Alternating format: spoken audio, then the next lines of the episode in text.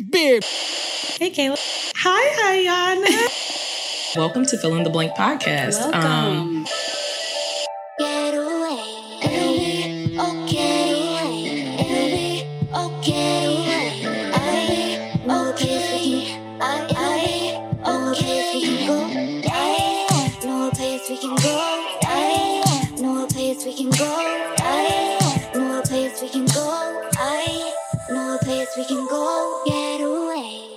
blank. Hello, everyone, and welcome back to another week here at Fill in the Blank podcast. Hello, Iyanna. Hi, Kayla. How are we feeling today? I'm great. How are you? We're great. Oh, All we're great because we're back in our guest space. Mm-hmm. And that means that we have a very special guest, somebody that has supported us literally since we have started the podcast. And we just feel very honored to have her. I'm going to let Iyanna do the, the introduction because she has brought this lovely woman into our life. And Yes, I want her I to did. introduce her. It was all me. She's been supporting me before even Yes. the podcast existed. Um, but today we have lovely Miss Keresse. Yes, hi, ladies. She's a mental health professional. Yes. Well, shoot, honestly, you say all your hats. Yes, 'cause there's you a lot. have a lot. There's a lot of hats. I feel like it's a lot to unpack, but uh, likewise, like I'm just so glad and grateful that we connected. I mean, we kind of had a connection um, as soon as we, you know, linked up and had Iyanna on my podcast, and I'm so grateful to be here. Thank you so much. Um, yeah, so that is a lot to unpack. I, I wear different hats. So uh, first and foremost, I'm a licensed clinical social worker. What that pretty much means is I'm a therapist. Um, I also am a podcaster, just like you guys. So yes, I am always going to be there to support you guys. Wait, what's the name of your podcast? Diary of an Empath. If you don't know, Yes. now you know. now you know. Yeah. So I'm definitely your number one supporter with that. Yeah. And I think overall my my mission and my goal is just to help people as much as possible. I'm I'm a healer and that's kind of what I'm here to do. And this is why you are here because you are so uh, what you are so aligned with us. Um, even oh, okay, so uh, as she mentioned, we've. I was on her podcast before. She's the only podcast that I've talked about my divorce with. Um, and I was I mean, a lot of people reached out to me to to ask, like, "Hey, do you want to do an interview?" And Keresse was the only person that I felt not only comfortable with but mm-hmm. safe with. And so I was like, this is the winner. This is the only one I'm going to do, and anything outside of that is just going to be my podcast. Um, so that's how I met Grace. Wait, mm-hmm. did you reach out to me? I did. And I think, you know, I think it just aligned well because originally I reached out to you before anything about the divorce mm. was announced. So mm. this was prior to that. And then I remember when I heard about it, my first thought was, let me make sure that she's comfortable with it because if you didn't want to talk about it, I wasn't going to bring it up. Yeah. So my first thought was like, let me just make sure that you're safe, that you're comfortable, because I don't want you to talk about anything that you're not comfortable speaking with. But if you wanted a platform to be safe and be Yeah. vulnerable, Yeah. that's kind of like I just want to pride myself, and I know you guys align with that. I'm being, you know, very empathetic to Yeah. the guests that come on Yeah. because at the end of the day, you know, we're human, and I think that there's a lot of platforms that can easily go off track with that just for the likes and the numbers and the comments. Man. And when you start doing stuff that doesn't align with who you are, with your mm-hmm. purpose, that's kind of what you attract. Yeah. And I don't want to be attracting that kind of stuff. So I'm mm-hmm. just really grateful that, you know, you felt safe enough. And that's like a huge compliment because I just am so grateful that you even came on my platform to do that. And I'm just even happier that you felt safe doing so. Yeah, I, I- think it was the way that you did bring it to present it to me. Like, hey, you don't have to, but if you want to, you can. Um, and this is a safe space. And when you said it, I, I felt it. I was like, okay. I felt like you went through enough already. I- that, that was my thing. It's like, like, you know, being on a reality TV show, I know that there's there's pressure. Um, I haven't been through that, but I can only imagine. I'm like, I'm not going to create another space for you to feel pressure again. Yeah. like you already went through enough, and then you're going through like another. Uh, situation where there's kind of like some drama involved and everyone kind of wants to take take take take Yeah. let me get a little piece of you let me get a little piece of you know the drama and I, I just didn't want to create a space like I, that I remember um, during our interview where you simply just asked, How are you? Mm-hmm. And I was like, mm-hmm. No one hasn't asked me that. Like mm-hmm. no one, none of no interviewers, no one, no one's asked like, "Are you good?" I feel like we don't get asked that question enough. We and when we don't. do, we're not always honest. Right. but it I was gonna say it made me think that it was the intention of how you asked Literally. how are you because people will Literally. very you know often just be like oh how are you you know like very quick but when people like sit and they actually look at you like no like how are you? Like mm. it's the way that you say it to like let someone know that you genuinely care about how they're doing and to get them to be in a space that they can openly ans- answer it with intention, Yeah. you know. Yeah. Instead of just being like, "Oh, yeah, I'm good." Yeah, Yeah. di- divorces and relationships are hard as it is, but then you're doing it in a public platform. Mm-hmm. That's like a whole other layer of stress I on like that. I was getting my ass beat. Man, it was just a for the public to watch too. and still watching. yeah. Yeah, and they and you know, it's I think people feel like they have a level of investment and a level of entitlement because they've mm-hmm. invested in watching the story mm-hmm. unfold. And to a point, I'm like I can understand why people would want to know, but on the other hand, you're still entitled to privacy. You're still entitled to share what you want to share. I agree. Mm-hmm. I think people forget that, like, yes, I, I signed up to be on a reality TV show. I signed up for love. Should have did it for money. I'm just playing. Um, but I signed up for love. Um, and what I showed on the TV show is what I'm open to show. Anything outside of that, you're not entitled to. Yeah. Um, but people feel like they know me, which I get, I understand, but they forget that like they don't actually know me. I'm technically a stranger to you, and you wouldn't just walk up to some random shit and be like, "Hey, so uh, how's it been since your divorce?" Like, I will say too, though, on, on the other flip of the coin, Yeah. I think you're so relatable to Yeah. so many people, and you're naturally like what you see is what you get. And Yeah. Mm-hmm. I, I can say from meeting you in person, from you know talking to you, you are who you are, Yeah. and unapologetically you. And I think people are attracted to that. And I so on that flip of the coin to like you know from a positive note, I think people feel like they know you, so they want to know more of what's going on. I agree, which is why I give people the grace. Um, of course, there are people who are just plain rude, um, but for most people, I give them the grace. Um, I was just talking about that today at work because I'm I'm going through this thing where I'm trying to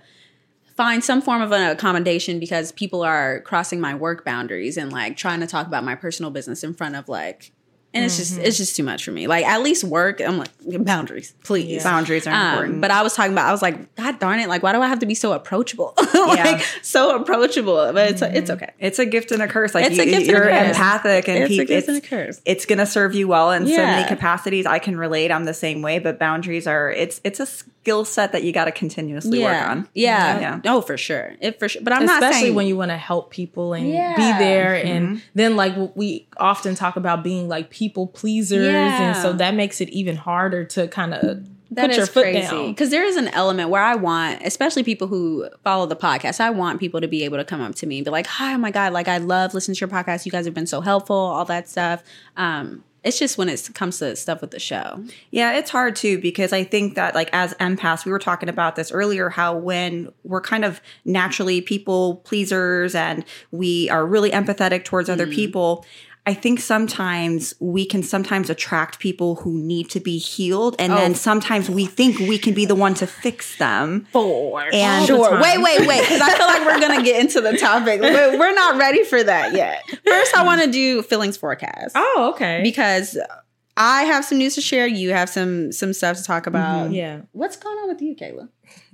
Grad school i mean Kayla's like same old, same old. That's still my in the life trenches. I'm, I'm in school Been i there. hate it here and trenches. i'm told not to complain so i'm gonna shut up now go ahead oh, oh yeah, I forgot. You can't complain this month. Right. You should So- be able to. You need to vent. they told No, me that not that i need Kayla. to stop Not Kayla. Not Kayla. Kayla overindulges when it comes to complaining. it's it has mm. become a part of It's my personality. So that's that's the bad part. Like I I think that it's a it's a part of like the way that I joke about things, mm-hmm. but also at the same time, it's just like it's a little much. Like I need to be more intentional about how I'm speaking, mm-hmm. and so I think that it is a little bit of overindulgence and me taking it too far sometimes, and just constantly like joking and complaining about stuff, but there's also truth behind it too. So it's like, We're trying to work on the positivity. Okay. Yeah. Yeah, it's the Okay. positivity. It's like vent by all means, but like also change your outlook just a little bit. okay, we're Yeah. we're rewording We're things and rewording rewiring. things. Yes, you see, you see. so I'm in grad school, but I'm almost done. Positivity. There you go. I love that for you. Uh, what's been going on with me? Did I update last time on my vagina? You did. Okay. You did. I mean, well, no, I don't know if you shared about the catheter being taken I did because we filmed on I taking did. out though. I did. okay. Well, I still can't wear jeans. I mean, technically, I feel like I can, but I'm ter- I'm terrified. and I mm-hmm. keep looking at my hoo ha in the mirror, Yeah. make sure everything's okay. Mm-hmm. That's scary. I have had so many times that I've FaceTimed Iyanna and I can Wait, tell what are you looking at on the FaceTime? her face, but I know the setup of her apartment. And so I can tell she's on the floor in front of the mirror. I'm like, Are you on the floor looking at your vagina? Yes. And she's like, Yes, Yes, yes, I, I am. am. that's fri- that's friendship. Yes, I am. She's seen. She saw it. I Hey. She saw. I will. okay. I'm not gonna lie. I'm so fascinated with showing people. I'm like, do you want to see? Do you really want to see? Because it was crazy. No, it was crazy. I'm it had so a sorry. life of its own. Oh, It is it is etched into my memory. I cannot You can't unsee Iyanna's it. vagina out of my mind. it's just there. There's a lot of guys that are probably going to listen to this now and be like, Like, "You need a friend." Look, you don't want to see that. you do not want to see that. It was bad. It was bad. But but the end of my health issues are done. Yeah. Good. That's Hopefully thing. forever. Yes. Yeah. That's what we're speaking over. yeah. But other than again. that, other than that, my week's been great. That's great. Sunshine and rainbows. I love that. I know. I love that too. Okay. Well, how's your week been? Oh man, well, thank you for asking. Uh, it's it's been a little chaotic for me. So I had surgery two weeks ago, and um, this journey kind of started a couple months ago, and I just had this strong intuitive feeling that something wasn't right in my body. Cause you know. I know. And, you know, I was really bloated. I was getting like weird uterine pressure, Mm. but I also have an IUD. So I'm like, oh, it could be the IUD, but something just kept telling me, Something's circling off. back, something's off, something's Mm. off. And I had a feeling it was my ovaries. I don't know why. I just had a How'd know? feeling. You just- I just That knew. gut intuition. Just Yeah. I, I just kept seeing things on TV, and then I'm like, I, I would get this weird pressure, and I'm like, something's off, and I feel like it's ovarian or something going on in that mm. area. And so I had to push for my doctors to get an ultrasound because they didn't want to give me they one. do not. Why they do they don't do offer that? those up. Very They, they are like you're easily. 37 you know you're mm-hmm. not you're not really at high risk and i'm like actually ovarian cancer runs in my family they're like yeah but you know unless you're having like some really really strong pains we don't really see it necessary and finally That's the issue. They It's like, why does it have to get to that It- point? it's like medical for you to just check it gaslighting. Yeah. yeah and and i feel like because as women we're kind of taught to well you're supposed to endure pain giving childbirth and Yeah, period so so, they kind of expect it from us Yeah. so when i finally pushed for it and we did it they found a mass on my ovary and um, we ended up scheduling the surgery because it was a solid mass Mm-hmm. and they did the surgery and they couldn't save my ovary so they took the ovary they took the fallopian tube and they took the mass out Oh, they took all. they took all of it Oh wow. because once it gets to a certain size, it's just going to create. It's either going to get bigger, Yeah. And then they said it could turn into cancer later. I said then take it, yeah, Yeah, just take take it. take it out. Yeah. So that was two weeks ago. So I'm still kind of like recovering. I feel like my body goes through trauma, like anything surgical, and I'm just I just mm. need time to recover. I mean, it's a lot. Yeah. it's a lot. And you were put under. Oh, you said lab. Did they put you under? Oh yeah, it's general anesthesia? Oh. But I almost wanted to be like, I told you so. Like Yeah. you should, like you got to listen to. I Like, would have said. I would have said. I told you so. And like, like I said, it's what's crazy is here's the thing that got me the most is that even they replaced my IUD because I was already under, right? And here's what I found out that really blew my mind is that women tech usually don't get any type of pain meds for IUD insertion and for some women out. yeah I passed out too it's very it's very very intense with Mm. pain for some women I found out from my GYN that at least where I go to, that if you request to be sedated, they can sedate you, but typically they don't tell you that. It's like the expectation that we're supposed to deal with those types of things, and it's just normal and, and natural. that's why I was horrible. terrified to go to the ER because I saw a lot of women in my comments. There's a there's a pro and con to sharing on social media, Mm-hmm. but a lot of women in my comments were saying like I didn't have any anesthesia when they cut me open, and I was like.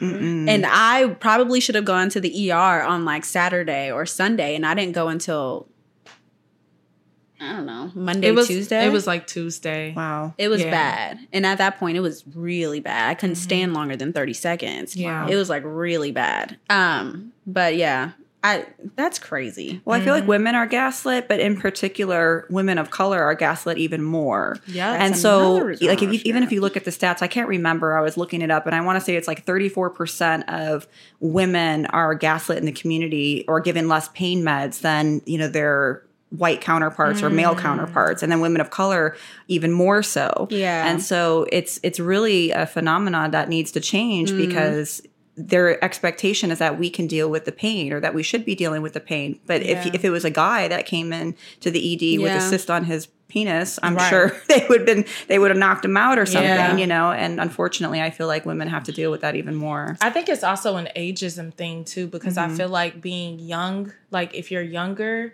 then they also kind of like you said, like they'll brush it away, like, oh, well, you're this age and you're not really at risk for X, Y, and Z. It's not Yeah. typical that you would experience those kind of things at that age. And so you end up with people who end up like, it makes me think about like kind of what happened with my mom. Like that was her story of how she ended up passing away is because she was going to the doctor trying to get medical attention for what was going on with her and they kept misdiagnosing her because she had colon cancer really so sorry. early on. That's and so they didn't they're like, "Oh, it's typically in people that are 50 or older, so they would not run the test on her." For her to receive the medical attention, so that when they found it, she was at stage four already. Wow. hmm I ha- I follow a girl. Her name's Coco Beauty, and um, she went through something very similar like a couple weeks before me, and she was posting about it. What I found interesting is she's from Croatia, so when she goes back home, I said, "How did you find the cyst?" And they're like, "Oh, it was like my annual pelvic ultrasound." I'm like, "Wait a minute." You guys do ultrasounds annually and you're only 30? She's like, Yeah, that's normal. I'm like, Here it's not. I've never gotten an ultrasound. You No. don't, not unless there's a problem or you're at a certain age. Yeah. Other than that, it's not something that's really done here in the US. Money. It's yes. the money. I Yeah. agree. It's the money. And that's really sad that that's what's put over people's well being. Mm-hmm. People That we prioritize that. people overseas think it's wild the way our health insurance works. I agree.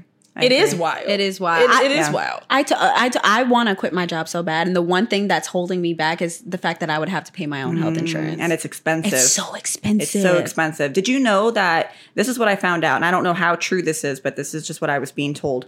That when you get a breast mammogram, Mm. if you have dense breast tissue, which essentially means it's like looking for cancer in a dark cloud, Mm. you should be getting a sonogram if you have dense breast tissue. But there are some states where they are not required to tell you that you have dense breast tissue. Therefore, you would not be getting the sonogram, and therefore, cancer could be missed.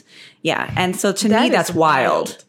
That's wild if that's I the did case. not know that. That's wild. Yeah. This is America. Because I only found out because they told me you have dense breast tissue, so we need to get a, a sonogram. And it wasn't until I got the sonogram that they found the lump in my breast. Wow. And then I got the biopsy, which was n- benign, thank God. But my mammogram was normal. That's crazy. Mm-hmm. Yeah. That's wild. so women's health in this country, I think, is is a huge It's, problem. it's pretty, It's a it's, huge pretty issue. bad. I mean, even when you talk down to like childbirth and, and how many women actually pass away through childbirth, through mm. childbirth. Yeah. We're in modern age right now. Yeah. It's wild. That shouldn't even be a problem at this point. It's wild. yeah. yeah. I would love to have another kid, but I don't want to get. I don't want to go through the pregnancy. I'm terrified. I'm terrified again. Of, I don't of- want to of pregnancy, of childbirth. I feel like I feel like I'd I'd be a soldier and try to like you know. Mm. but even still, just the thought of it is terrifying, especially the medical aspect where they're probably not giving you the information that you need. Yeah. They're not treating you properly. And I'm a black woman. I uh, It's Yeah. hard on the body. Yeah. It is. I mean, I have one and I'm good with her and she's, you know, she's 14, so it's like it's easy. I don't have to Yeah. I don't got to worry about my sleep anymore. Right. I couldn't picture having another one, but don't get me wrong, being a mother's great, but Yeah. like, you know, even going through like I've had miscarriages, I've gone through all that and when you go through these feminine issues, it's like I just don't want to be touched anymore. Yeah. Like, You're like, leave me alone. I'm so scared to have sex. That's a lot. I'm sorry. I just want to say I am so scared to have sex now. Um, I just don't know what's gonna happen. You Yeah. got to take your time. It's like, Yeah. what if this thing comes back? I mean, you I can always try on your own first. I will be trying. Look, I wanted to do that. I was like, it's Yeah. been weeks. Yeah. But then I was like, but weeks. this incision Girl, it's is been still years. You don't even want, you don't even want to know on this side. It's been so long. No. Years. Oh, it's been it's it's been a while. It's been a ah. while. I've been single for even longer, but that has been a long time. Or first of all, it's Orlando. It's like the bottom of the ah. barrel when it comes to And I thought Chicago The- was bad. I'm pretty no, sure Orlando. is I can imagine bad. Orlando being sure way Orlando's worse. it bad. is the bottom of the barrel and even just like trying to find a connection even an attraction is just non-existent there i hate speaking that into the universe but relation I, I want a man like i'm ready for a relationship Right. and i cannot even find a date Have you thought about moving? Oh man, so I used to live here. I was actually born and raised in Chicago, but Yeah. I left when I was 14. I couldn't imagine I couldn't imagine coming back. And I love living in Florida, Mm. you know. It's uh it's a good place to live. It's just not a good place to date. I don't know. Maybe when my daughter gets into college or something. Is there or any other state that you would look at to consider moving to? California? Yeah. Really? Yeah, not LA though. Okay, okay. I was like, really? Yeah, It's the weather. It's so Oh nice my out there. god, So it's like nice. it's hard. paradise. After living in Orlando, I could never imagine coming to live in cold Chicago. Yeah. I Are you wouldn't come kidding back. me? I mean, No. uh, growing up in the South uh, and then moving to like Boston or something was a lot for me. And I was like, why would anyone do this? In the And city's too much. it. It's, It is it's a too much energy for me. It's a lot. I need my peace. I need my nature. I need, you know, because Yeah. like I'm an empath. I have to have like Nature. nature. That's what I said. I and need if you look around, there's no nature here. There's no, place nearby to go hiking. You have to go to another state. Yeah, That's crazy Do to me. yeah, my biggest thing is water. Like, Yes. I I need water. I feel I feel very at peace just being next to water, being on the water. Yeah. That's like the only thing that I need. I've never been the type of person though, which is really funny, to feel at peace in nature because I can't do bugs. So if I see a bug fly, there's peace over. Like this is bad. I, I would go. love to see you just like camping or something because I feel like that that would be pure comedy. That would be Kayla. comedies, It would be entertainment. horrible. First of all, if she had to wipe her ass with anything other than Oh, tissue, oh, I would. God forbid. I would, I would purposely hide the tissue. I would like I dig would a pack hole up for you. and Like, here you go, Kayla. No. I would just. Oh God, I'd hop in the car and be. I would love to see Gone. that. when I, would was in the Marine see that. Corps, like sometimes we had no choice because we would be out training in like the woods, and I've had my fair share of having to take. You a can't in the go woods. like, can I do a potty break? They I don't mean, let you. sometimes, yeah, you can, but I mean, you have to get in where you can fit in. So sometimes, if you got five minutes, you got five minutes. Oh my god! I've been in the woods. Do, oh, it's the worst. It was the worst. What? Let, What? us just say, like that was. I would never go back in. Thank God, Yeah. I'm, I'm out. You're like, thank God, that's over. it's done. Oh hmm. my goodness. Okay. Well, let's let's transition now into the topic because we were. I like this little combo. No, it was I good. I It was love this little combo. Yes. Okay, where do I even want to start? So you're a mental health professional. Yes. What made you want to do that? So I was in the Marine Corps, and I I saw a lot of people that I served with deal with like major mental health mm. problems, and I actually never knew anybody in my life. Like I never dealt with grief, and I I never knew anyone who died until I was in the military, mm. and I lost more people that were friends to suicide oh, than anything else. It was mm. crazy, you know. And so when I started to see that after I got out, I'm like, you know, I really want to do something that is going to be able to help people in some way. And I had an interest in psychology. And I became a social worker more so because I knew that there was going to be lots of different options. I didn't know what population I was mm. going to work with, and I ended up working with vets. But I think as time went on, we were speaking a little bit before the show on like you know purpose and mm-hmm. you know kind of like where do i go from here? I thought i knew what i wanted to do. I'm like i'm going to be a therapist. That's all i want to do. And then it's funny how life kind of takes you down different paths. And then i started to question my entire career like do i want to keep doing this? Because i feel like i'm not making a big enough difference Yeah. you know? And then when i got into my spiritual work and and my own spiritual awakening i started seeing how the component of my background as a therapist and then adding in the spiritual component of my spiritual work i was seeing these people that were transforming their lives. Mm. And having years and years of trauma and now all of a sudden for the first time they're seeing light at the end of the tunnel. Yeah. and i started thinking like i think this is what i'm meant to do. Mm-hmm. And I always liked speaking to people. And so when I started my podcast and I would get messages like, oh, this episode helped me leave my abusive narcissist relationship, or this episode helped me realize that I need to change stuff about myself so I don't make the same choices in relationships. Yeah. Now, mind you, I've made these choices. Like, I'm mm-hmm. not exempt from this. Like, But I I've think that makes you the best teacher. Yeah. yeah, and and I'm still learning too. Yeah. Like I always tell like e- my clients, my listeners, like, listen, there are times when I have to check myself. Yeah. So you going through this, I think my biggest takeaway is like you're not alone, Yeah. and things kind of like just naturally started aligning once I got onto the path that I'm like, okay, I think this is part of what I'm supposed to do. Yeah. and that's kind of led me to where I'm at now. Yeah. Yeah. I have a question for you because um, something that is interesting is that we're both empaths and you're in mental health. what is what does it look like for you to not carry the emotions of what people are sharing with you because I've done a pretty good job at it I feel like though so far. But I have one student just recently that really triggered me. And I don't know maybe it was because it, I normally work with a lot of young women and this was the first time I was working with a, a boy. And to see him emotional. It really like impacted me and i was shocked. I'm like oh my gosh like i was just singing my own so yeah i was singing my own praises and telling everyone because everyone's like oh kayla you're so sensitive. I can't believe that you can even like do this without bursting into tears.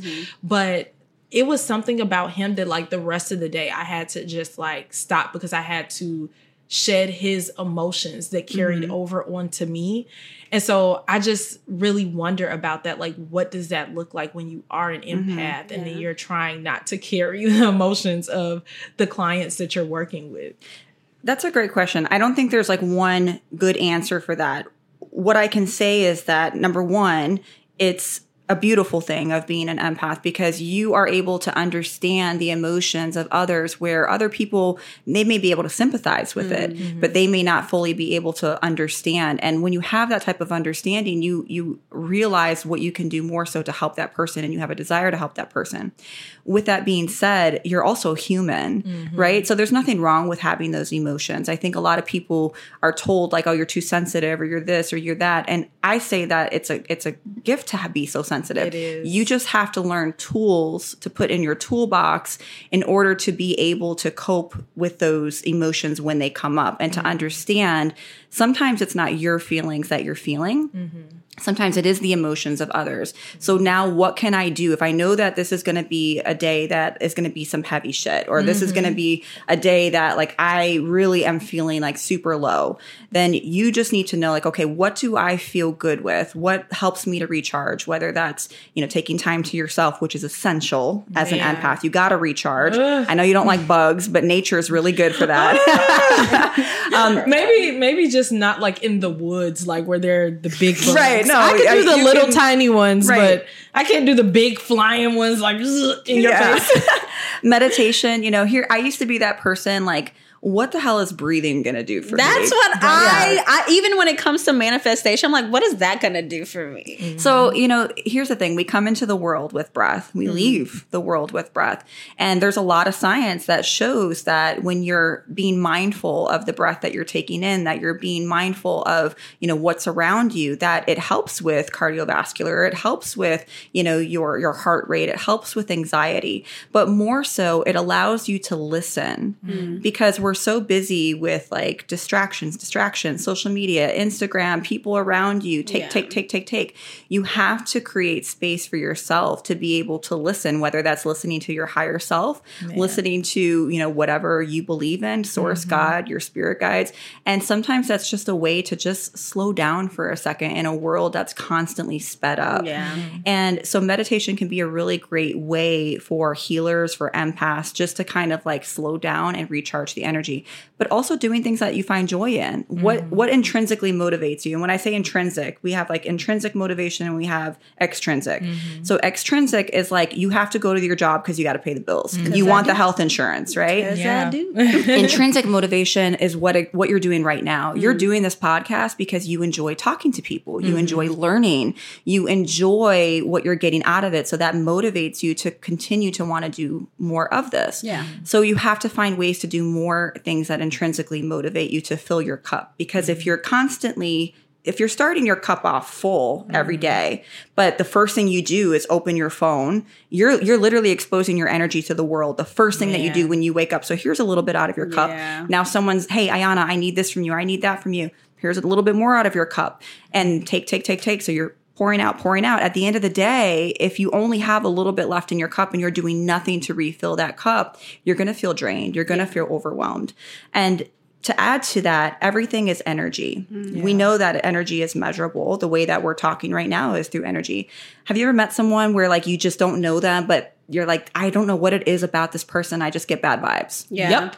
Okay, so that's vi- that's vibrations. Like you're picking up on a lower vibration than maybe where you're at, and you just kind of feel that. Vibrations are very real. So if you're always around that, which as a healer, as an empath, you probably are going to attract people and relationships sometimes that they need healing. Mm-hmm. And you may feel as a healer like, oh, I can I can fix that person or you're just so compassionate that you're so understanding of why they are the way that they are that you naturally want to help them, but that kind of takes away some of your energy. So boundaries is another thing for empaths. You got to have good boundaries. Yeah. So again, just having those tools in your toolbox, being aware that you are sensitive to that. And you mm-hmm. may have to be particular about the people that you allow into your life, the relationships that you allow into your life, or just have tools to refill your cup. Yes. Oh, that Oh, is God. so important for me. I've learned so much of that over the years. And I feel like I got really serious about that kind of around like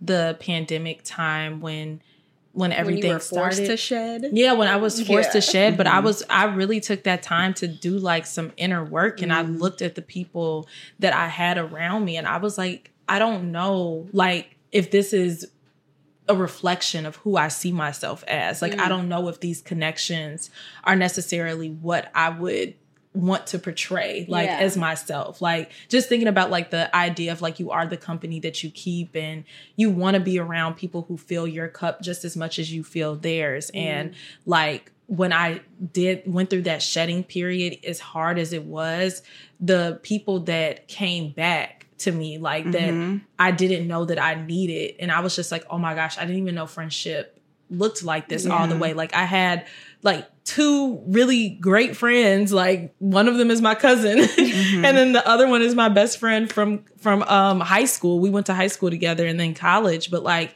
other than that it was just like Did you lose friends? Do you felt like when you Oh. started going through that, like, did you I lose lost- friends? everybody Same. like a lot of friends um it started the the change started with me like leaving my last relationship and then that kind of helped to up my standards to realize like I've been really lowballing myself and mm-hmm. I've been allowing so many people to have access to me that mm. don't deserve mm. me and they don't deserve my spirit and because I'm an empath and because I'm sensitive and all of that I have to be so particular to make sure that I'm safe you Yeah. know like I have to protect my energy and protect my heart. So Yeah. but yeah I, I lost a lot of like friendships and people that I thought were gonna be around like forever. And so it's it's crazy. And even to this day is something that I have to like process with like every once in a while I'll sit around and think about it like wow like mm-hmm. that's wild like that's crazy I know I think COVID forced people to slow down Oh, for it the first time. And a lot of people started evaluating their happiness. Like I went through the same thing. There were people in my life who I was so hurt because of how things ended up or how they ghosted me or how they you know just completely made their exit. And f- for me i'm like damn can i at least get a conversation? Mm-hmm. I feel like i'm deserving of those things. But then i had to think about it from a different perspective. The universe is guiding people away from me that don't belong in my life. And some people they will be there for a chapter of that book. They're just not meant to be there their entire book but they may play their purpose whether it's like mm-hmm. learning lessons from that person or learning lessons about yourself. In your case you learned lessons about yourself I need to protect my peace. I need to protect my energy. And had you have not gone through some of those friendships, you may not be the person you are today. Like I went through, you know, abusive situations. I was in like some really nasty toxic relationships. I had some friendships that were just take take take. And I look back at it and as hurtful as it was, I'm grateful that I went through those journeys because now look, I get to meet people like you guys. I'm naturally meeting people That you're more aligned Yes. with. Yeah. And who appreciate my energy and Yeah. and who are like I tend to get along with people who are more empathic because they actually know how to communicate. yes Heavy No, on that's that. so true. Oh, when man. you know how to communicate, it's it's actually really difficult Yes. to uh to have someone close to you who doesn't know how. It, it it's, It's, attractive too. Like especially when it's the other person. Like, I think we talked about this. Emotional intelligence It's is so so attractive. attractive. I can't remember what I said, but emo- oh, emotional vulnerability does not equate to emotional availability. Yes. And it's so true. Oh, yes. Sorry. It's like my brain took a second to process, process it. it, Yes. it hit. Yes. That is so okay. Okay, random question. Random question because my brain's doing things. Um for those who uh, because I'm sure some people I hear the term empath all the time. Mm-hmm. But what truly is an empath and what separates an empath from just someone who can be mm-hmm. naturally sympathetic? Okay, so I'm gonna give the clinical answer and I'm going to also kind of tie in, you know, the spiritual part. Cause I think a lot of people, they hear empath and they think that's like just some spiritual mumbo jumbo. Yeah. But in clinical terms, we call it a highly sensitive person. Mm-hmm. And this is somebody who doesn't just connect on, you know, like, oh, I feel sorry for you. Oh, you lost your mom. I'm so sorry. No, this is someone who you can usually pick up on the feelings of others.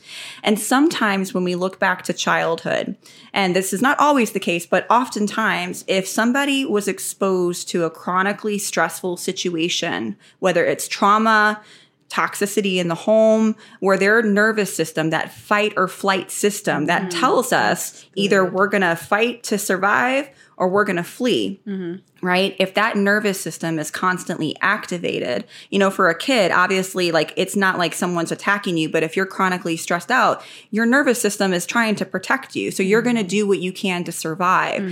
Survival as a child who's in a chronically stressful situation or trauma might look like are they stepping in the house hard?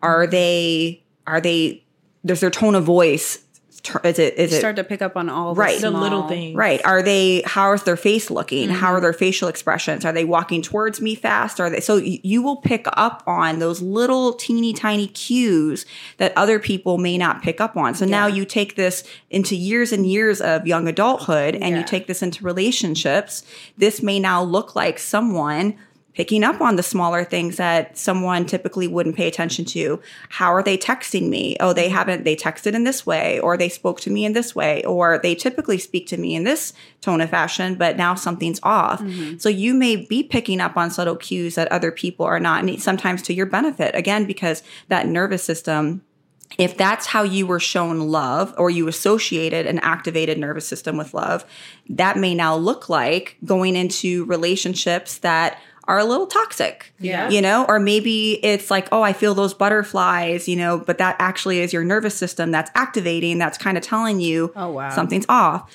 and then sometimes you oh, may find when you meet a stable person, not always, but sometimes you may find you meet someone stable, they're not activating that nervous system. Mm-hmm.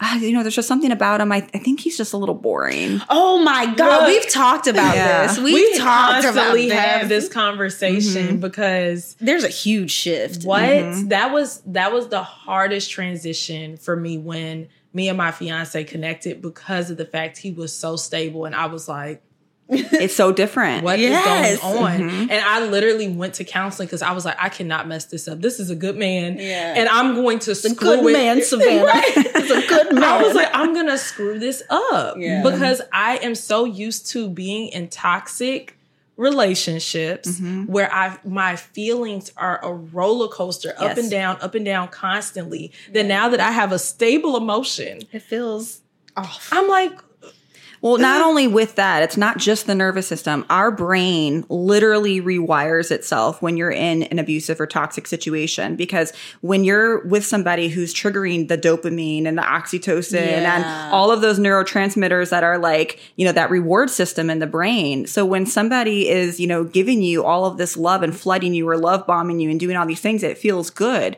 But then if it's all of a sudden be take it's taken away, it's like you don't you're not getting that flood of dopamine. And but then it's being given to you all of a sudden. It's like dangling the carrot again and that flood of dopamine comes back. So it literally toxic situations literally become addicting. It makes me think about um these are extreme situations but it makes me think about people who end up in like things like colton and and uh like tear like the even I'm in Chicago, but even like the R. Kelly victims, Yes. Mm-hmm. and people are like, how could they like? But it's people don't understand the power of manipulation Yes. and what that actually, and no one thinks about the brain chemistry that's involved. Like it's literally Mm-hmm. altering things for you. not only that but like no one goes into a, an abusive or toxic situation Thinking being like, like- that's my guy from the beginning this is happening subtly like Yeah. subtle things that are being done and and dripped in over time Yeah. and then by the time you actually realize like oh shit i've lost my friends or you know i'm in this toxic situation it becomes that much harder to get out of Mm-hmm. i mean if every if it was that easy to leave an abusive or toxic situation nobody would be in one No. There'd be a lot of more leave. dead men. Yes, Yeah. yes. yes for sure everybody would leave.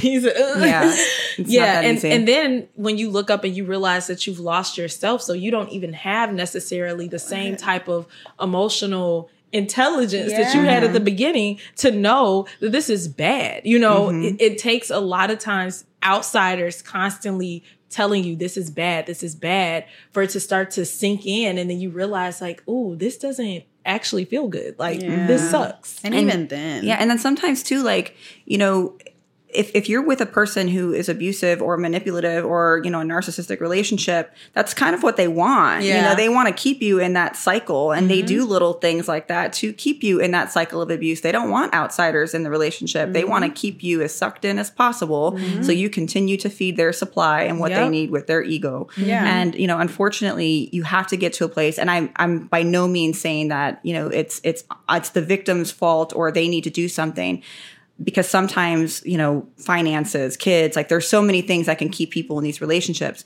but you have to get to a point where you take your own healing as like a mm. priority Yeah. Yep. because even if you get out of the relationship or the situation, it's your responsibility to heal. Yeah. You have to say and make a decision like, I am going to put myself first, my healing first. And that might mean I got to take some responsibility into my own healing, whether that's like learning about your attachment style, learning about your, your behaviors and traits and why you do things that, that you do, therapy, whatever that is for you. Mm. And that's not always easy. Sometimes people are not ready for that. People don't like to look at the shoot. I didn't like to look at myself in the mirror. Mm-hmm. Like, wow. It's the hardest thing because you have to get very real with yourself. And Yeah. a lot of times it requires you, like we were just kind of having this conversation, but it requires you to sink to a another level of rock bottom than what you might already be at.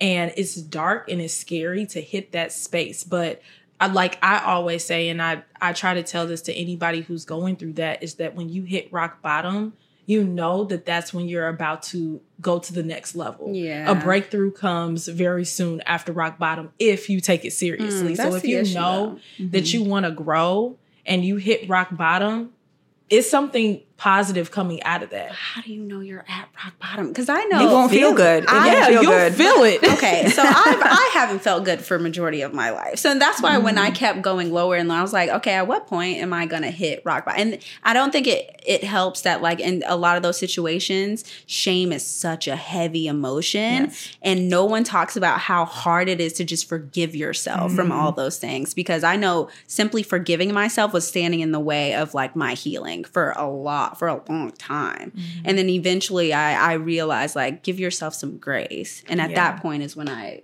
started to Come up. finally elevate. Yeah. But when you're Jesus. facing that stuff like sometimes you're facing shit that you haven't faced in your entire life Yeah. so that if, if you're constantly kind of brushing things under the rug i mean because think about it trauma that doesn't feel good. So what do we do? We avoid. We avoid anything that makes us feel like crap. Nobody wants to feel like sad every single day but that's why some people use drugs. And they use Yeah. alcohol. They use mm-hmm. things to mask. Sometimes people will get into toxic relationships to mask their pain from you know whatever they went through as a child. There's so many things that we do because we're human and we don't want to mm-hmm. feel those things.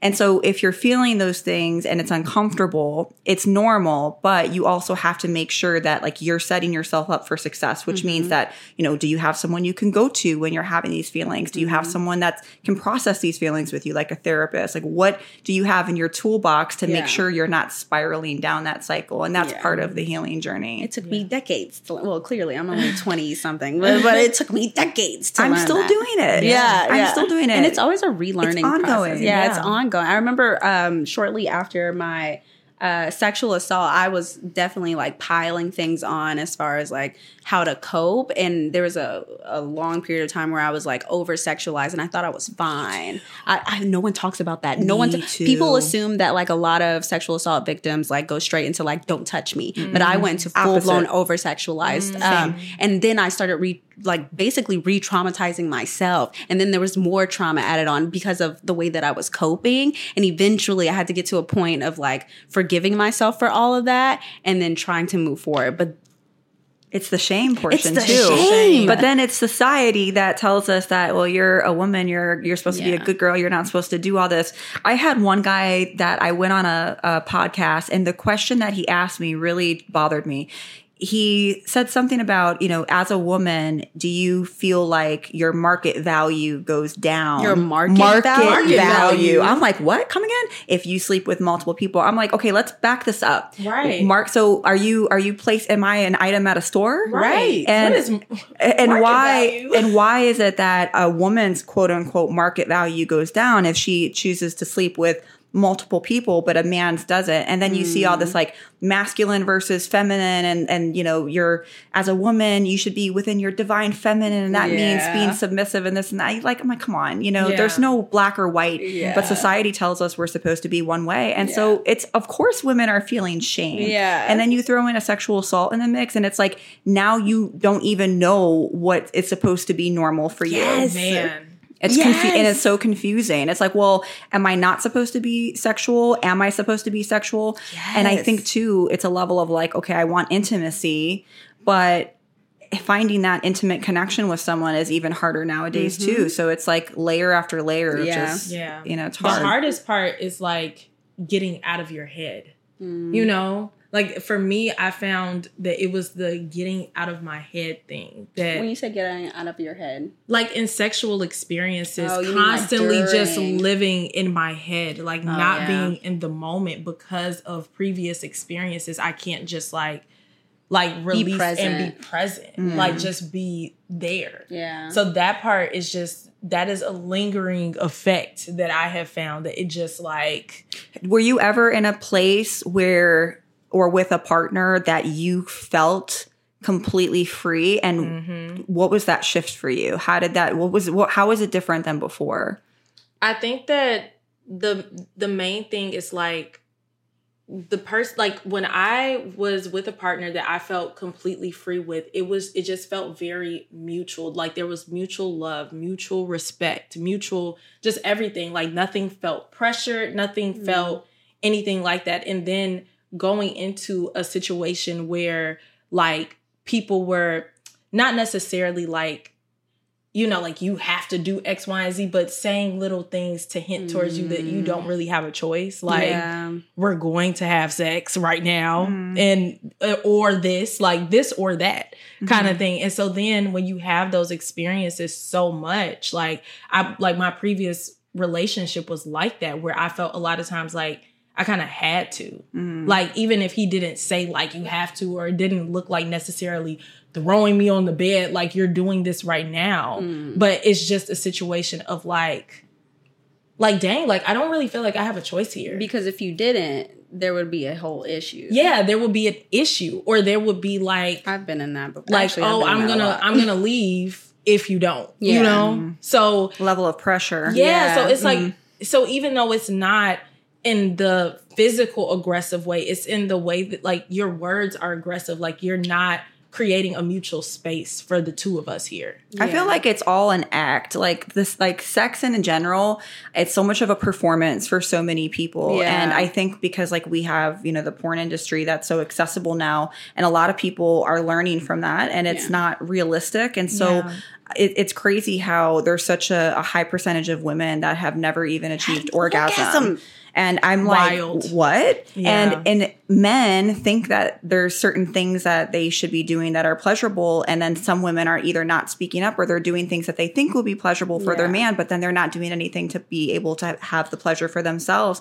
So it's like this dynamic of sex Yeah. is like a performance for people. Yeah. And I think too, then you throw in the fact that if you have like a sexual assault or you have that background, it becomes even more difficult to have like open lines of communication. I agree. Yeah. so hard. I agree. it's a tough thing. I know uh, sex has been an issue in majority of my relationships because I would go through this period of like in the beginning I'd be hypersexualized and then like after like two months and it just like die down and I have no sex drive at all. Isn't that crazy? No Yes. sex drive at all. And then it would always be an issue of like, well, you're not initiating enough or you're and I'm like, because I don't have a desire. Like I'm literally not even thinking about it.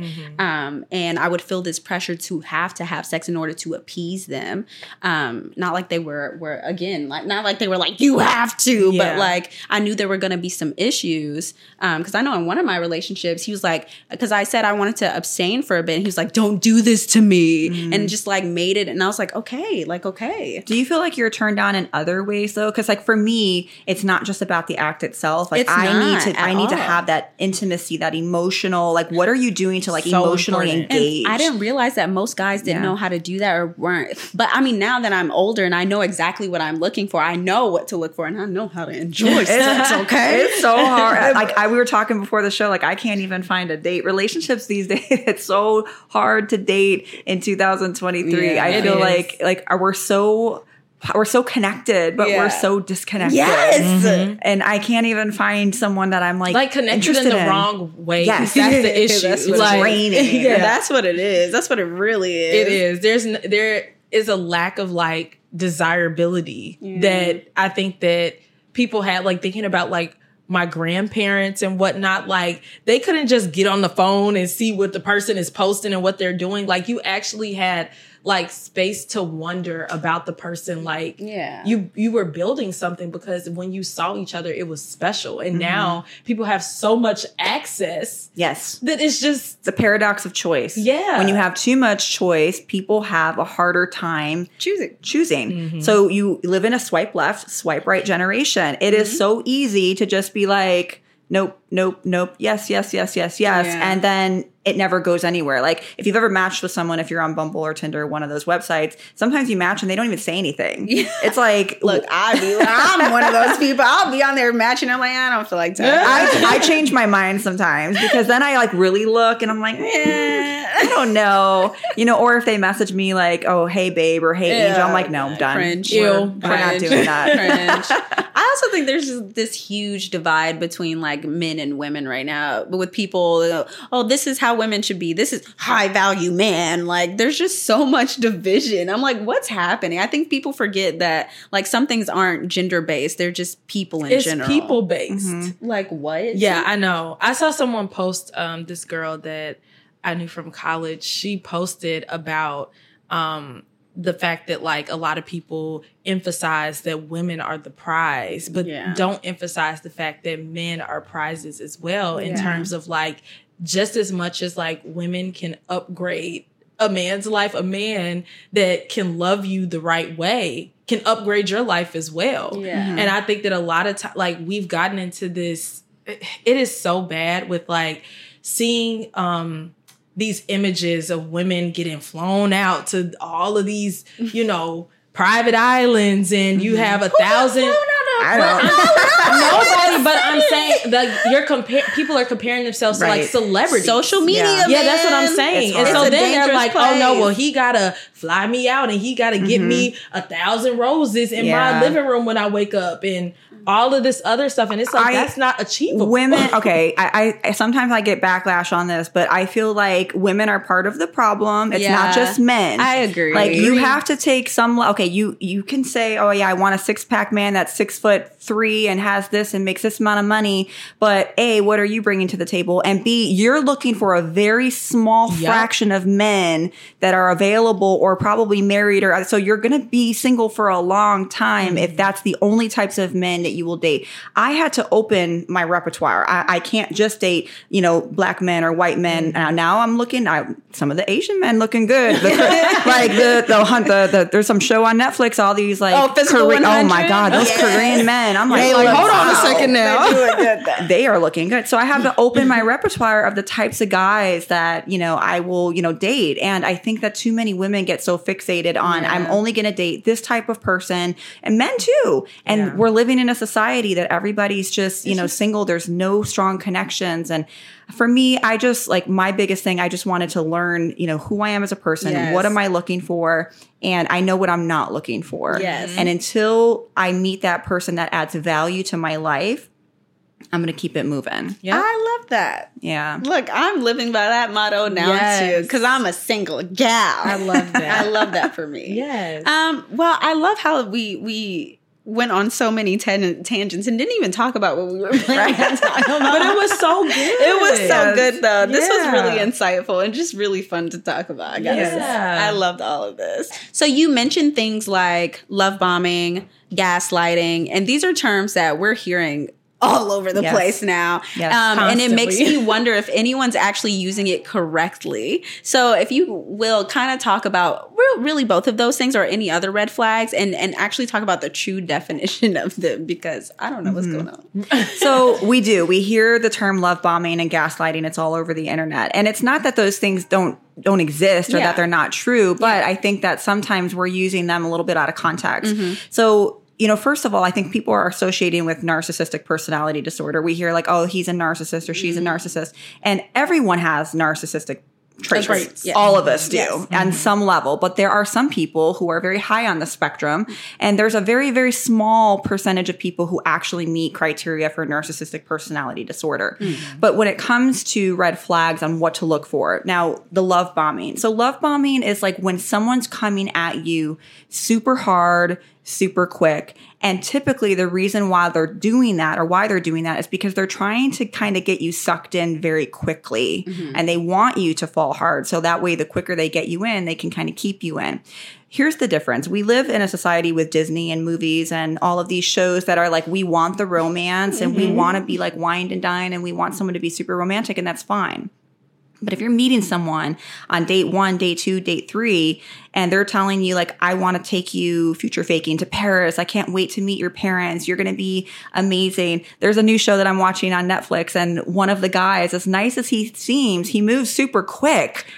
I can't remember. I can't remember the name of the Was show. it on Perfect Match? Yes, perfect. You're match. talking about Dom. I feel Yeah. like you're talking about Dom. Dom. you know, I sorry Dom if you're listening. I don't know you, you, but Dom. but on the show, like he's moving super super quick, and to me, that's a good example of kind of what love bombing can look like. Yeah. You know, I love you, you're my soulmate, you're this, Yeah. you're that, and to me, that is a red flag. Yeah. Yeah. It takes time to get to know someone. If Yeah. someone is coming at you that hard, you need to pump the brakes mm-hmm. Yeah. and take your time because you don't know that person. Mm-hmm. And the difference between there are situations where someone can genuinely be interested in you and maybe they move a little fast. Yeah. It, it they might still have good intentions, but Yeah. with love bombing, it's manipulative. Yeah. Mm-hmm. Mm-hmm. They're trying to get information in order to use that against you later. They're trying to get you sucked up. It's, it's sucked in. It's more manipulative. Yeah. And then we hear the term gaslighting. Gaslighting is something that happens when someone is really trying to make you question your own reality.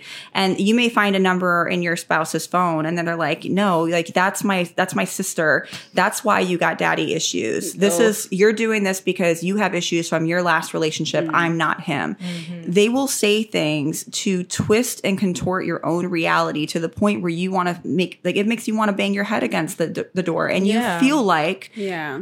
Like, is it dang, me? Why did I say feel that? Am I going crazy? Yeah. And that's what it feels like. And so if you're in a situation, especially early on, and you know, you may bring up something that bothers you and that person gaslights you or tries to twist it and turn it, that's a red flag. If they're mm-hmm. going too fast, that's a red flag.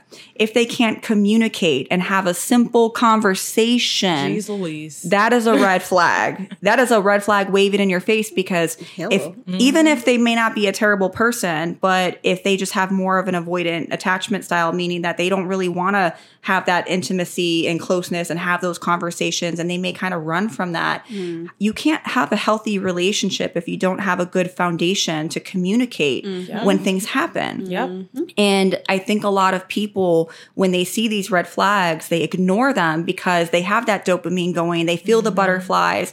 But he does this and he does that, or she does this and she does that. So I'll kind of stick around and see where things go. And then you end up getting so attached mm-hmm. that by the time it becomes like in your face, it's so much harder to leave. Yeah. Yeah. And so I always tell people just get clear on what you want Yeah. because if you can't get clear on what you want in a relationship mm-hmm. with other other people how can you get clear with yourself and Yeah. know what you want to attract so Right. Say like okay I, i'm looking for this this type of person and this type of person. I want this type of relationship. And if this person does not meet those requirements for you you have to get comfortable with walking away in order to have long-term happiness. Yep. sometimes it's going to feel like shit for for a couple days for a couple weeks and you have to be okay with accepting the fact that i'm going to feel bad for a little bit because i did care about this person or i had high hopes but you can't fall in love with potential Yes. Ever. yes Ever. believe someone when they show you who they are or even tell you what they're looking for Yes. believe them if they say well i just want to go with the flow okay, mm-hmm. that means they may not give you what you want. Mm-hmm. Yep. If you want a relationship, believe them. Yep. Don't try to change their mind. Mm-hmm. You you deal with what you're dealing with in the moment. Be clear with what you want with yourself. Be comfortable with walking away. But those red flags are always there in the beginning, and sometimes they're not going to be bright because sometimes people are very manipulative, and it might be like a little yellow flag. We've all been there. Like I look back at some of my relationships, I'm like, mm-hmm red flag, red flag, yellow mm-hmm. flag, red flag. Mm-hmm. And I would have saved myself a lot of years of of heartache if I would have paid attention. But we live and we learn. Yeah. we do. right? We live and we learn. Yeah. We're Yeah. growing beings. We are. Mm-hmm. That's what I keep telling myself. Yeah. We're spiritual beings living a human existence. Man, Yes. we Yeah. are having a human experience. Yes. Like that is really it. But that was really good how you summed that up her. because I think that people, like you said, like they turn throw those terms around so much, and mm-hmm. it's something that we hear quite a bit. But I don't know if people fully understand the definitions of the mm-hmm. words that they're utilizing or knowing how to identify those things fully mm-hmm. when they show up Yeah. in their lives. Yeah. Yeah. And at the end of the day, even if it, you don't have to put a definition on things. If if it doesn't feel good for you, then that's what you need to listen to. Yeah. If, if you feel drained around someone, if you can't communicate with someone, if it doesn't feel good, then that's something to pay attention to. Mm-hmm. Yeah. And you just got to get comfortable with that and being like, you know what, I'm not liking this, and you can express yourself. And if that per- that person doesn't have to do anything, they don't owe you anything. Yeah. It's that was a lesson for it's a myself lesson. too. Mm-hmm. That For- they technically don't have to do anything. facts At they don't and like that for me when i like i had to come to a realization that i can't force anyone to be the person i want them to be Yes. they're either going to show up or they're not yes. and then i have to make i have to uphold the boundary it's not up to them i have to say okay well that's my boundary what am i going to do about it Yeah. Because they'll continue to cross it. It- Like people will not to, but people will do what you allow them to do. So if you stay in mm-hmm. that situation and you let them know that the thing that they did back then was okay because you stayed and you stuck it out and like, okay, let's give them another chance, and then they keep doing the same thing and you keep letting them do it. It's like you're showing them that that behavior for you is okay. It's not mm-hmm. really crossing a boundary because what happened when they did it, you got upset, went off for a little bit, and then what? I think people forget that they have the power of choice. They do. Yeah. um, and the power of action, saying no. Yeah. Um, but I know a lot of women struggle with saying no. and mind you, we're not talking about abusive situations because Yeah. that's a whole other level That's of conversation. nother- So let's put that out yeah, there. that's a whole nother Yes. level. So, you know, we understand there are situations where you don't have a lot of options and choices, but I think, you know, the point that we're trying to get at Mm-hmm. is that, you know, we do have there there comes a point where you have to take responsibility for your boundaries and your healing because we do teach people how to treat us. Yeah. So, yeah, that was a hard lesson for me. me too. Whew, me, I got me it. three. I got it. I got it now. Like, I got it. yeah. Okay, well that no, that was that was all good. That was mm-hmm. really good. Mm-hmm. Okay, well now I, I just want to ask like, what's next for you? Because you have the podcast going. You have you're a mental health professional. Mm-hmm. Like what what else are you? Are we adding anything else here to the play? Oh God, I should I I need to not like, add anything. I else. know we're adding. but knowing me, I probably will find other things to add because that's my trauma. As I'm like a perfectionist, so I'm all.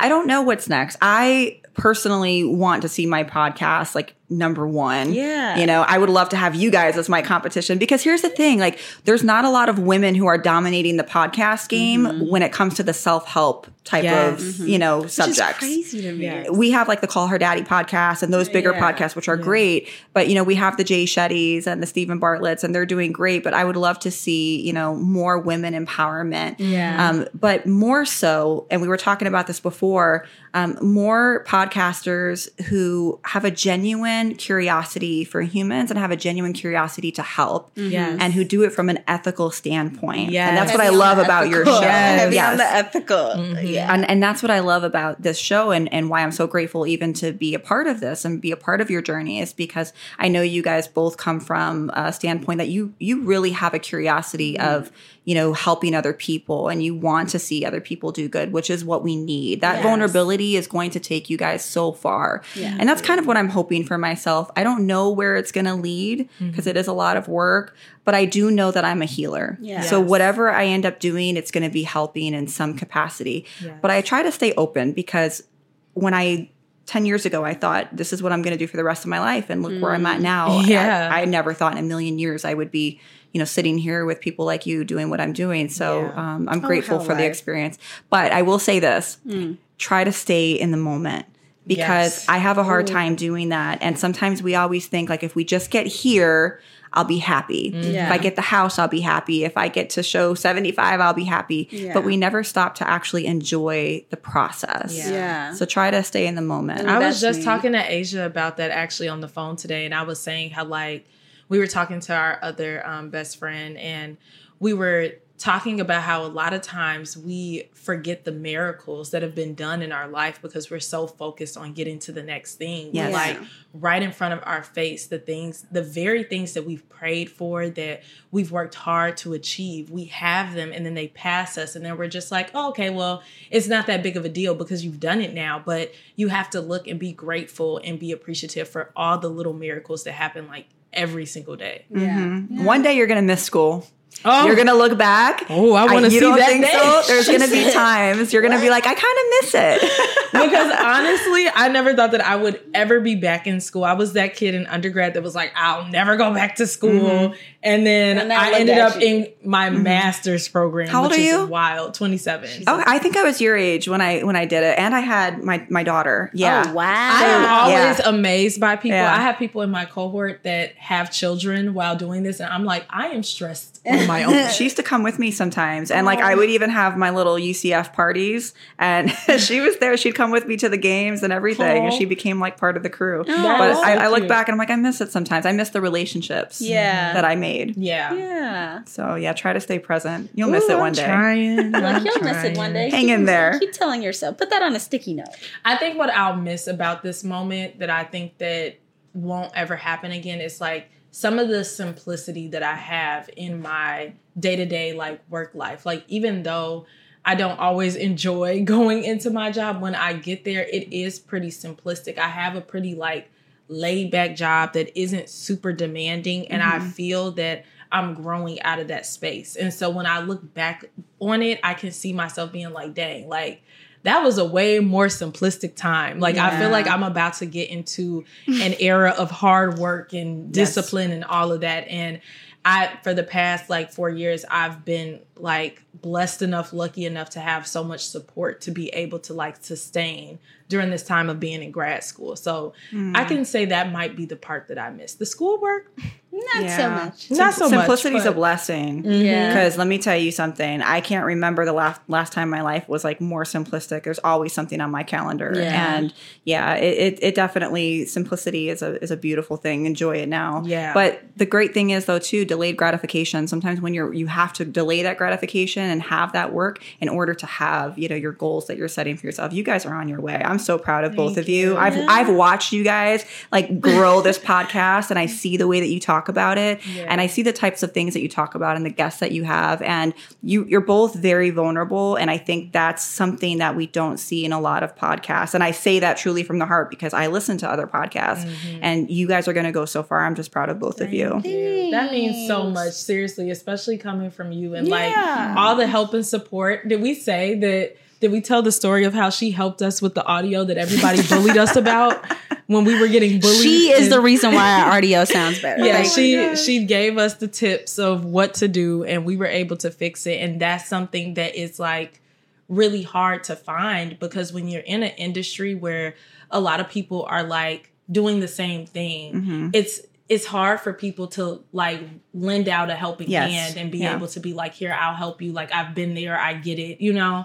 So having that type of support and being like just like that sense of community that Mm-hmm. that is so fulfilling and like i'm very grateful that we were able to find that in like building a connection with you Yes, we're not competitors. We are aligned. We are here for each other. That's Come it Yes. on. The- Oh God! Don't even get Well, me thank you. I'm so on that. I'm so but- grateful to just like connect with both of you, and um, that makes my heart happy. You guys are both like beautiful souls, and I just wish both of you all the best. You're gonna go far. you. I know it. Look, you as well. Yeah, you. I hope so. we're all going We're to gonna the be at we're the top. seeing it. We're Yeah. we're manifesting. going to the top That's part of the affirmations. We are going to succeed. Look, she already going to Yes. Wait, I have to say, going we are going to succeed. Yes. Mm, do you have another one? you're like i don't have one I'm aligned with my purpose. Oh, I'm aligned with my purpose. I love that. Let's wrap it up. Oh, that's it. That was beautiful. okay. I have one, but it's corny. Actually, ahead. it's not corny. It's nice. Okay. ahead. I deserve fulfilling, respectful, and loving relationships. I deserve fulfilling, And- respectful, and and, loving loving, relationships. relationships. Mm-hmm, mm-hmm, I love that. Mm-hmm. Yes. Okay, guys. Well, I hope that you guys loved this episode as much as we did because this was like really fulfilling and heartwarming. And I hope that you all were able to like learn and take something from this. So, as usual, you can find us on TikTok. Tac Tac? What? TikTok at fill in the blank pod. You can find us on Instagram at fill in the blank underscore YouTube, of course, so you can see the visuals at fill in the blank podcast. And then you can follow me at as told by Kayla, Iyanna, At Iyanna.amore. and Keresse. I am on Instagram at underscore Keresse, K E R E S S E underscore, and my podcast, Diary of an Empath. Woo! Yes, please check out her podcast if you guys haven't already. And we thank you all for tuning in, and we'll see you next time. Love you guys. Bye.